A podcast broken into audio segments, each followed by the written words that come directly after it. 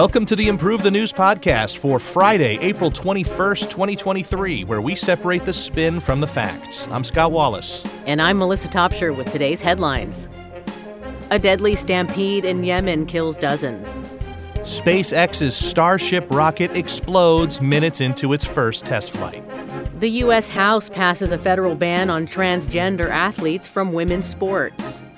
A mysterious flash over Kiev triggers speculation. A U.S. watchdog warns that aid to Afghanistan may be going to the Taliban. Robert F. Kennedy Jr. launches his 2024 U.S. presidential bid. Scientists warn that El Nino could bring record global temperatures this year. UNICEF reports a drop in childhood vaccinations due to COVID lockdowns. F1 champion Michael Schumacher's family threatens legal action over a fake AI interview. And scientists discover why hair turns gray. In Yemen, a stampede at a Ramadan event kills at least 85 people. Here are the facts as agreed upon by The Guardian, the Associated Press, India Today, Wall Street Journal, and CNN. On Wednesday, a stampede at a charity event in Yemen's capital Sana'a killed at least 85 and left over 70 critically injured, Videos shared on social media showed bodies piled up on the streets, bloodstained shoes, and victims' clothing scattered on the ground, and people screaming for help as emergency services tried to rescue survivors. Eyewitnesses claim armed Houthis fired into the air to control the swelling crowd. However, the bullet struck an electrical wire and caused an explosion, sparking panic that sent the people, including women and children, running for their lives. The crowd had reportedly gathered at a school to receive financial aid or zakat al fitr of 5,000 Yemeni rials, $9 in the Islamic holy month of Ramadan. The Houthis announced they would give 1 million Yemen rial or $4,000 to each family of the deceased and 200,000 Yemeni rial or $800 to each injured person. The civil war that began in 2014 and became one of the world's worst humanitarian tragedies has forced more than two thirds of the country's population, or over 21 million people, to need help and protection. Well, Melissa, even here we have some uh, divergent narratives on this tragic story. Let's start with the establishment critical narrative from At Al The chaotic stampede, sadly coming just days before the Muslim holiday of Eid al Fitr, could have been avoided if the organizers had coordinated with local authorities about their plan to distribute aid to hundreds of people ahead of time. This latest tragedy simply highlights the suffering of the Yemeni people being exacerbated by U.S. Saudi aggression. And here's a pro establishment narrative from the Washington Post. It was ultimately Houthi gunfire that sparked the chaos, and only they can be blamed for this latest tragedy compounding Yemen's already extraordinary humanitarian crisis. This accident must, however, be viewed in its full geopolitical context and shows why conflict resolution continues to be so challenging in this intractable conflict. The SpaceX Starship launch ends with an explosion. Here are the facts as agreed upon by CNN, CBS News, Forbes, USA Today, and Reuters. Elon Musk owned SpaceX's next generation Starship spacecraft Thursday enjoyed a clean liftoff before exploding minutes later. The rocket made it just 23 miles into the air. The unpiloted flight of the most powerful rocket ever built lasted more than two minutes before it experienced what a SpaceX engineer called a quote, rapid unscheduled disassembly, or RUD, during ascent. On Monday, SpaceX had postponed the Starship launch minutes before it was scheduled for liftoff because of what Musk called a problem with a pressurant valve. Once the launch was scrapped, SpaceX instead held a wet dress rehearsal, during which the team wet the propellant tanks and loaded the propellant into the system as if it was holding the actual launch. Starship, which stands 394 feet tall and 30 feet wide and is the largest rocket ever built, received government approval to launch just last week. Before the launch, Musk tempered expectations by saying that if it doesn't blow up the launch pad, he would consider the launch a success. This flight comes after years of tests, including some that ended in explosions. Musk hopes Starship someday will be able to carry cargo and humans to Mars. Here's narrative A from space.com. This was an amazing accomplishment by SpaceX, even with the explosion. No one was expecting perfection this time around, but the company's plans are still on track. With numerous Starship vehicles in production, we could see another test flight soon, and in a few years, we might see manned flights. If anyone's going to get humans to Mars, it's Musk and SpaceX. And narrative B comes from Politico.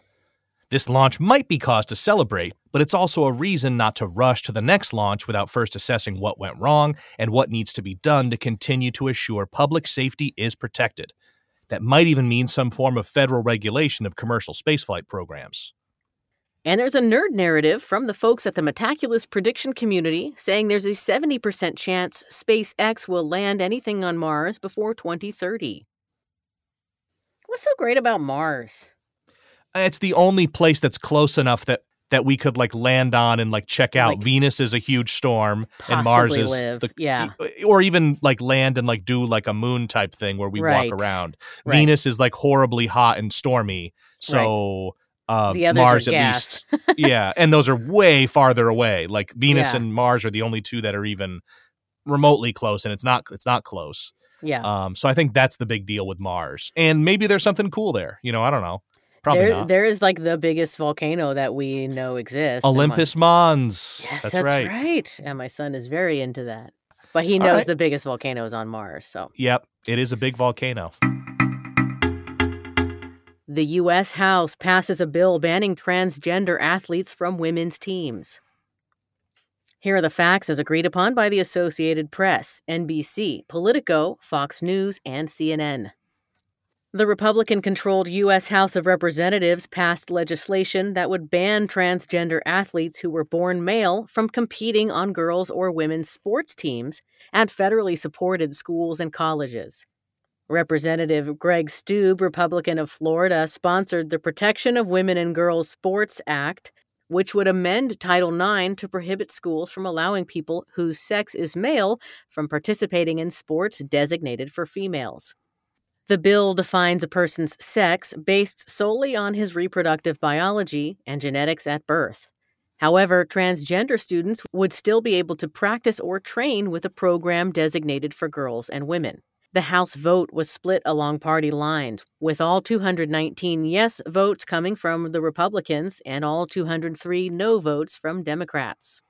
Despite being passed by the House, the bill is unlikely to survive a Democratic controlled Senate, and President Biden has said he would veto the bill if necessary.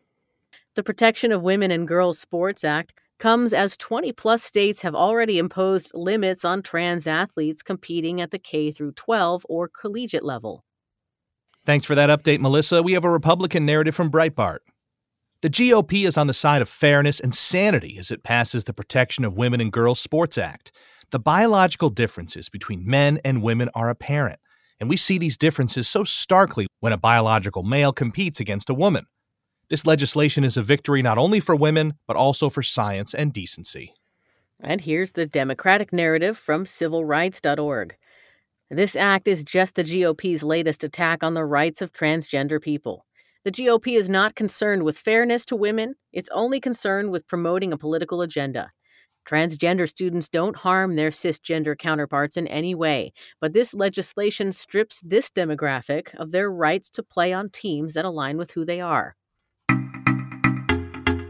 A mysterious flash over Kiev triggers speculation. Here are the facts as agreed upon by The Guardian, BBC News, CBS News, Fox News, NBC News, the Institute for the Study of War, and Euractiv. A bright flash briefly lit up the Kiev sky on Wednesday night, triggering speculation as to whether a satellite or a meteorite was hurtling toward the surface of the Ukrainian capital. Serhiy Popko, the head of Kiev's military administration, hinted that the incident was due to a NASA space satellite dropping to Earth.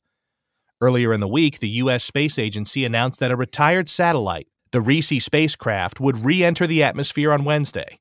However, when asked to comment, an agency spokesperson said the satellite was still in orbit at the time the flash was observed. Elsewhere, in the case of 21 year old Jack Teixeira, the member of the Massachusetts Air National Guard accused of leaking dozens of Pentagon documents, a federal judge on Wednesday delayed his pretrial detention hearing by two weeks. Magistrate Judge David Hennessy granted permission for the extension after lawyers for Teixeira asked for more time to review the government's request for detention. Meanwhile, the Senate Intelligence Committee on Wednesday called for the Pentagon to provide it with all the documents allegedly leaked by Teixeira. In the letter addressed to Defense Secretary Lloyd Austin and Director of National Intelligence Avril Haines, Committee Chairman Mark Warner, Democrat of Virginia, and Ranking Member Senator Marco Rubio, Republican of Florida, also demanded that the Pentagon outline to Teixeira's vetting process, stating that the leak prompted concerns about serious deficiencies in the government's security protocols. Later in the day, defense officials, including Haines, gave senators a classified briefing on the leaks, However, it was criticized by members of both parties.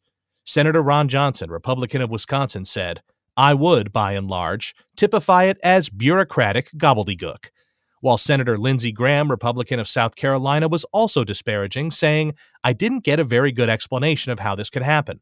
I'm just as confused now as I was before the briefing. Moscow, meanwhile, appeared to be facing security concerns of its own, as state controlled outlet TASS reported that Russia's Federal Security Service, the FSB, conducted mass checks at government departments and police stations due to the leakage of data from Russian security forces at the request of Ukrainian citizens. Other sources suggested that some police officers had already been taken into custody. Elsewhere, NATO Secretary General Jens Stoltenberg on Thursday made his first visit to Kiev since the conflict began. He attended a memorial for fallen Ukrainian soldiers before meeting Ukrainian President Volodymyr Zelensky for talks. The visit came ahead of the latest meeting of the Ukraine Defense Contact Group, set to take place at the Ramstein Air Base in Germany on Friday. All right, we'll begin this round of narrative spins with a pro establishment narrative from U.S. News. U.S. national security agencies are doing everything they can to minimize the damage from the Pentagon leaks and prevent such a disclosure from happening again, including further restricting access to sensitive documents in the future. A disclosure of this type is unlikely to reoccur. And the establishment critical narrative comes from the Boston Herald. It was time for a review of security policies and procedures long before this incident occurred. The damage has now been done, and the episode only serves to highlight how the government has fallen short of protecting its most sensitive secrets. And there's a nerd narrative from the folks at Metaculus saying there's a 12% chance there will be a war between Russia and one or more NATO countries, but not the U.S., by 2035. A U.S. watchdog cannot assure Afghanistan aid is not going to the Taliban. And here are the facts as agreed upon by CNN, Fox News, NBC, Stars and Stripes, and The Hill. John Sopko, the U.S. Special Inspector General for Afghanistan Reconstruction, or SIGAR, told the House Oversight Committee presiding over the 2021 withdrawal from Afghanistan on Wednesday that U.S. aid to the country may, at least partially, be funding the Taliban. Sopko also criticized the Department of State for obfuscation and delay regarding access to information in probing the more than $8 billion in U.S. funding made available to the Afghan people since the 2021 withdrawal, which is supposed to bypass the Taliban. He also warned that the Taliban is likely diverting funds meant for assistance, which includes aid for food provision, healthcare, agriculture, civil society, and human rights, away from their intended recipients via customs charges on imports and taxes and fees on non governmental organizations. The State Department said it had stopped providing assistance for the purpose of the reconstruction of Afghanistan after the Taliban's takeover adding that SIGAR's jurisdiction over financial activities after the withdrawal was still unclear, and the department has continued to cooperate with all relevant government bodies. According to the World Bank, 70% of Afghan households cannot meet basic needs such as food. Due to the Taliban's restrictions on women and girls, they have been disproportionately affected by this humanitarian crisis. The Trump administration made a deal with the Taliban in 2020 to eventually withdraw U.S. forces, with the incumbent Biden administration choosing to continue the policy, leading to the Taliban takeover. SIGAR was created in 2008 to oversee U.S. spending in Afghanistan. Thanks for laying out the facts, Melissa. The Republican narrative comes from the Free Beacon. The evidence continues to mount that the Biden administration's rushed and chaotic withdrawal from Afghanistan led directly to the fall of Kabul and the Taliban returning to power. There's no excuse for the unjust suffering the Afghan people have endured since then, all because Biden wanted to score some cheap political points, and now it seems he is indirectly supporting the Taliban. This administration must be held accountable for its continued foreign policy failures. There's a Democratic narrative from Vox the U.S. disastrous invasion and occupation of Afghanistan under George W. Bush and hasty Trump era policies, not Biden's withdrawal, are to blame for the fall of Kabul and the current humanitarian crisis. The fact that Afghan security forces crashed immediately following the U.S. withdrawal indicates that the security situation was simply unsustainable and the collapse was inevitable. There are, of course, valid criticisms of the withdrawal, but most have been unnecessary partisan attacks against Biden. And we have a nerd narrative from Metaculus. This one says there's a 25% chance that the United States will recognize the Islamic Emirate of Afghanistan before the year 2030. If you could name an organiz- a government organization, um, Scott, I think since you are a, a, comedian, that you might try to sneak in some kind of funny uh, acronym. I think it might have been in Iron Man 3 where uh, Tony Stark named binarily augmented retro framing. Barf. Barf is the perfect word. It's not vulgar, but it's like naughty and uh, and also it's kind of a funny like barf is the funniest word for throw up. Puke yeah. is a little too visceral. You're yeah, like, it's got that liquid you, and you don't want yeah, liquid. yeah. yeah, and then throw up or you know reverse uh, peristalsis. That's all too clinical. Uh. Barf, that's the word. You know, if you were making uh, you know, artificial vomit in a factory. It's fake barf. That's right. What, you know, that's what it is. I mean, to Ralph is pretty funny too. Ooh, I like Ralphing. In college, we used to call it booting. 2000s. I don't know what the origin of that is, or if that's like a widespread thing. But we were there's a lot of booting going on. I bet that came from the military. And probably, yeah. It was totally FUBAR. So yeah. Robert F. Kennedy Jr. launches his 2024 presidential bid. Here are the facts as agreed upon by CBS, Fox News, and USA Today.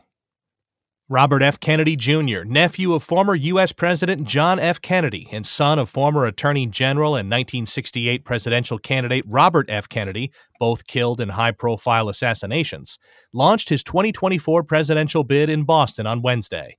The 69 year old environmental lawyer rose to prominence in some circles as a critic of the COVID vaccinations. However, others, including social media firms, allege he and his charity, Children's Health Defense, spread vaccine misinformation. Taking the stage at the Park Plaza Hotel, Kennedy outlined his goal to end the corrupt merger of state and corporate power that is threatening now to impose a new kind of corporate feudalism on our country. In the nearly two hour speech, Kennedy criticized former President Donald Trump's handling of the pandemic describing lockdowns imposed by his administration as the worst thing that he did to this country.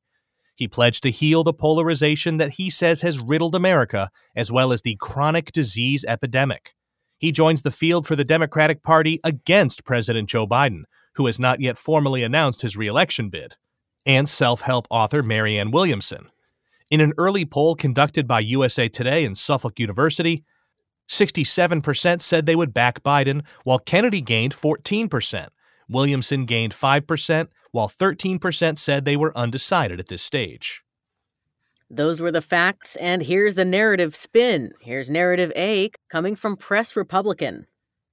Kennedy's chances may be outside odds. However, the power of his family's name is undisputed. He has spent his life fighting for clean air and energy against corporate greed. And with many Americans preferring Biden to step aside, Kennedy's political ambitions may have legs. And narrative B comes from The Guardian. Kennedy has been publicly denounced by public health experts and even members of his own family as promulgating dangerously misleading and offensive information. This isn't a man that should become the Democratic nominee for president. In fact, his ties to right wing operatives and power brokers must be closely scrutinized.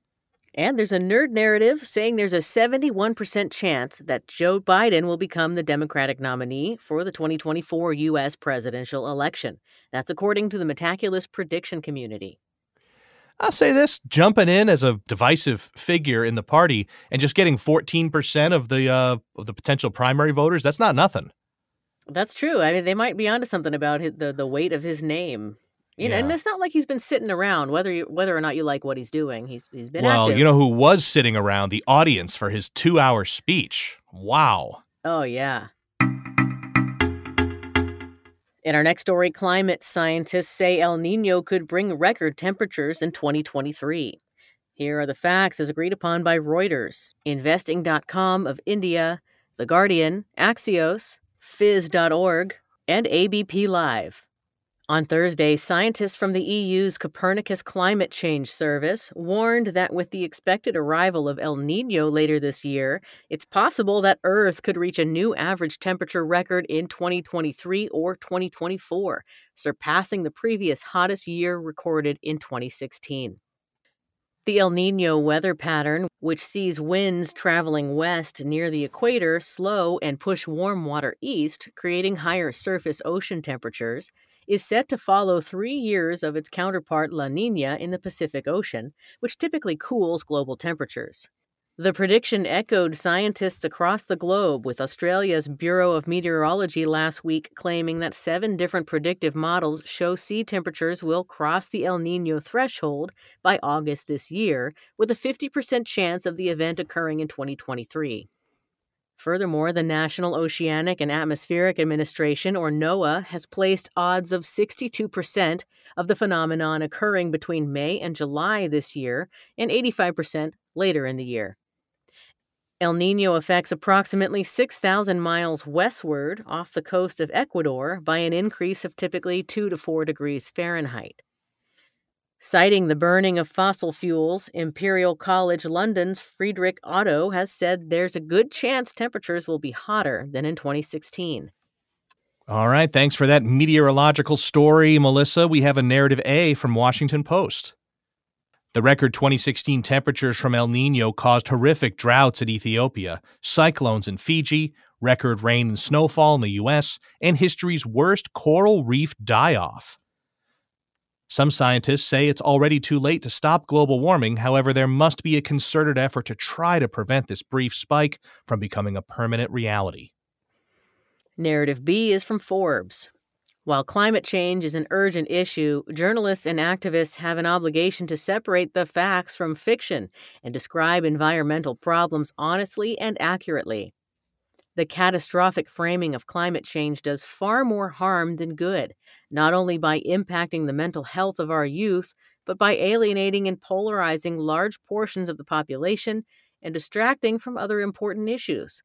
Climate alarmism must be taken with a grain of salt.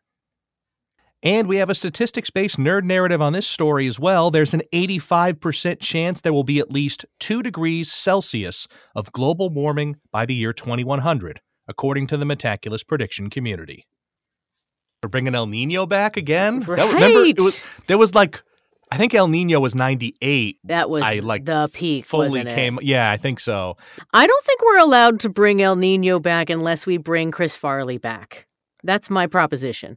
Oh yeah. You know what? And I would say if we could, if they, if I had to make a deal, I'll take El Nino back if we get Chris Farley back. We'll take a warming ocean. That's fine. I think that's a f- the fair deal. Deal. That's a funny deal. Very funny. it's a funny deal. Yeah. I love Chris. I feel like there's a hole in all of our hearts that's very large, yeah. the size of Chris Farley. Like we could have, we could have used him. Yeah. From what I heard, one of my teachers at Second City for the acting conservatory I did in the early 2000s Mhm. was in the same like cast as Chris Oh my God. Farley and so yeah, they were in but but Del Close, father of, of long form improv, Yep. said to Chris Farley, You're playing dumb. You're you're you're playing dumb. You're gonna get pigeonholed into that. You can do better. Hmm. I mean, and he took it. He he took the play dumb and said, "I'm going to cash that in." right, right. You're right, but you're but I'm right too. Like both, Right. you know, they're they're both right. Maybe maybe that was what he needed to to know. Like, yes, I'm gonna fall through so many coffee tables. It's gonna be unbelievable. UNICEF warns of a drop in childhood vaccinations amid COVID disruption. Here are the facts as agreed upon by Al Jazeera, Reuters, The Hill, and Voice of America.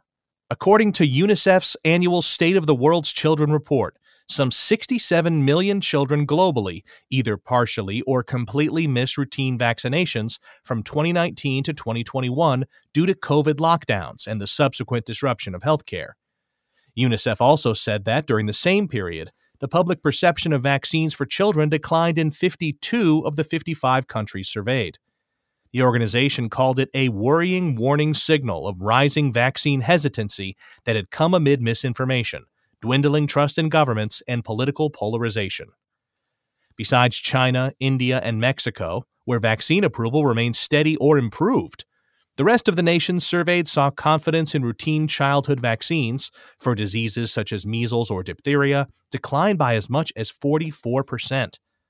As vaccination rates dropped by more than a third in South Korea, Papua New Guinea, Ghana, Senegal, and Japan, the report added that people under 35 and women were more likely to report less confidence about vaccines for children after the start of the pandemic.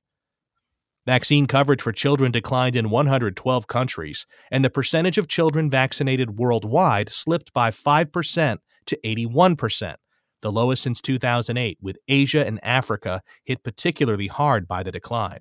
As 2019 to 2021 showed the largest decline in childhood immunizations in 30 years, researchers found that the children most impacted were those living in the poorest, most remote, and most marginalized communities. Thank you, Scott. We'll start this round of spins with a pro establishment narrative from UNICEF. Despite the historic development of COVID vaccines that have saved countless lives, pandemic lockdowns and the subsequent disinformation spread by conspiracy theorists have sent the world backwards. As doctors and scientists are achieving unprecedented amounts of vaccine success, it is important for government leaders and purveyors of public information to provide the most accurate and safe data so that vulnerable children are not harmed by those attempting to disrupt the medical industry's progress. And the New York Post brings us the establishment critical narrative. Vaccine hesitancy wasn't on the rise until the U.S., alongside its global sidekick institutions, began enforcing COVID vaccine mandates for those who clearly didn't need them. It was the government, not fringe conspiracy theorists, who lied about the efficacy of the vaccines. And now they're gaslighting the population into thinking this corrupt scheme never occurred. If the medical establishment wants people to trust it, it shouldn't censor leading scientists who happen to disagree with the Food and Drug Administration.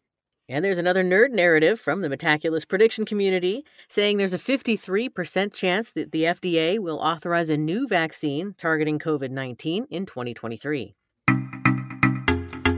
Schumacher's family will sue over fake AI interviews. Here are the facts as agreed upon by Reuters, The Independent, CNN, Yahoo Finance, and Forbes. On Wednesday, the family of Michael Schumacher said they would file suit against the publisher of Die Aktuelle, a German magazine, for running a fake interview with the seven time F1 champion that was created by artificial intelligence. Schumacher hasn't been seen publicly since he suffered a near fatal brain injury in December 2013 while skiing. His medical condition has been kept confidential, with his wife, Corinna, focused on protecting his privacy. The April 15 edition of the magazine featured a picture of a smiling Schumacher on its front cover and a headline promoting Michael Schumacher, the first interview. A strapline under the headline read, It sounded deceptively real. In the story, Schumacher was quoted as saying his life has completely changed since the accident, which left him in a kind of artificial coma for months. The magazine revealed the quotes were generated by AI at the end of the article. Well, this grim harbinger of a story has some narrative spins as well. There's narrative A from Daily Mail. While this was an undeniably tone deaf stunt, there's no reason for legal action. Schumacher is a public figure, and the magazine, fully transparent about the origin of the interview, had the right to attract attention by using his name. It seems the family wants privacy, except when they agree to sit for interviews for their own documentary, as they did in 2022. And narrative B comes from USA Today. This was a disgusting, self promoting tactic by Die Aktuelle and the Schumacher family deserves any damages it can get from the magazine. But beyond the Schumacher family's predicament, this incident shows how AI can be used for nefarious purposes, and the world must prepare for the blurring of the line between true and fake information. And Metaculus brings us another nerd narrative. This one says there's an 80% chance that there will be an event precipitated by AI that causes at least 100 deaths and or at least 1 billion dollars in economic damage by 2032. You know, F1 has gotten had an explosion in popularity uh, for a number of reasons. Foremost, there's the uh, the net there's a Netflix kind of reality documentary show about F1 Michael Schumacher, for many years, was the only name that the average American sports fan would have known for F1. He was the dominant, he was the Michael mm. Jordan of F1 ah. for like a long time. And it's weird that he had this horrible accident that took him out of the public eye and obviously out from behind the steering wheel right before the explosion of the sport. I mean, he would be a huge deal right now if, uh, if he was yeah. still driving. Oh, man, that's unfortunate.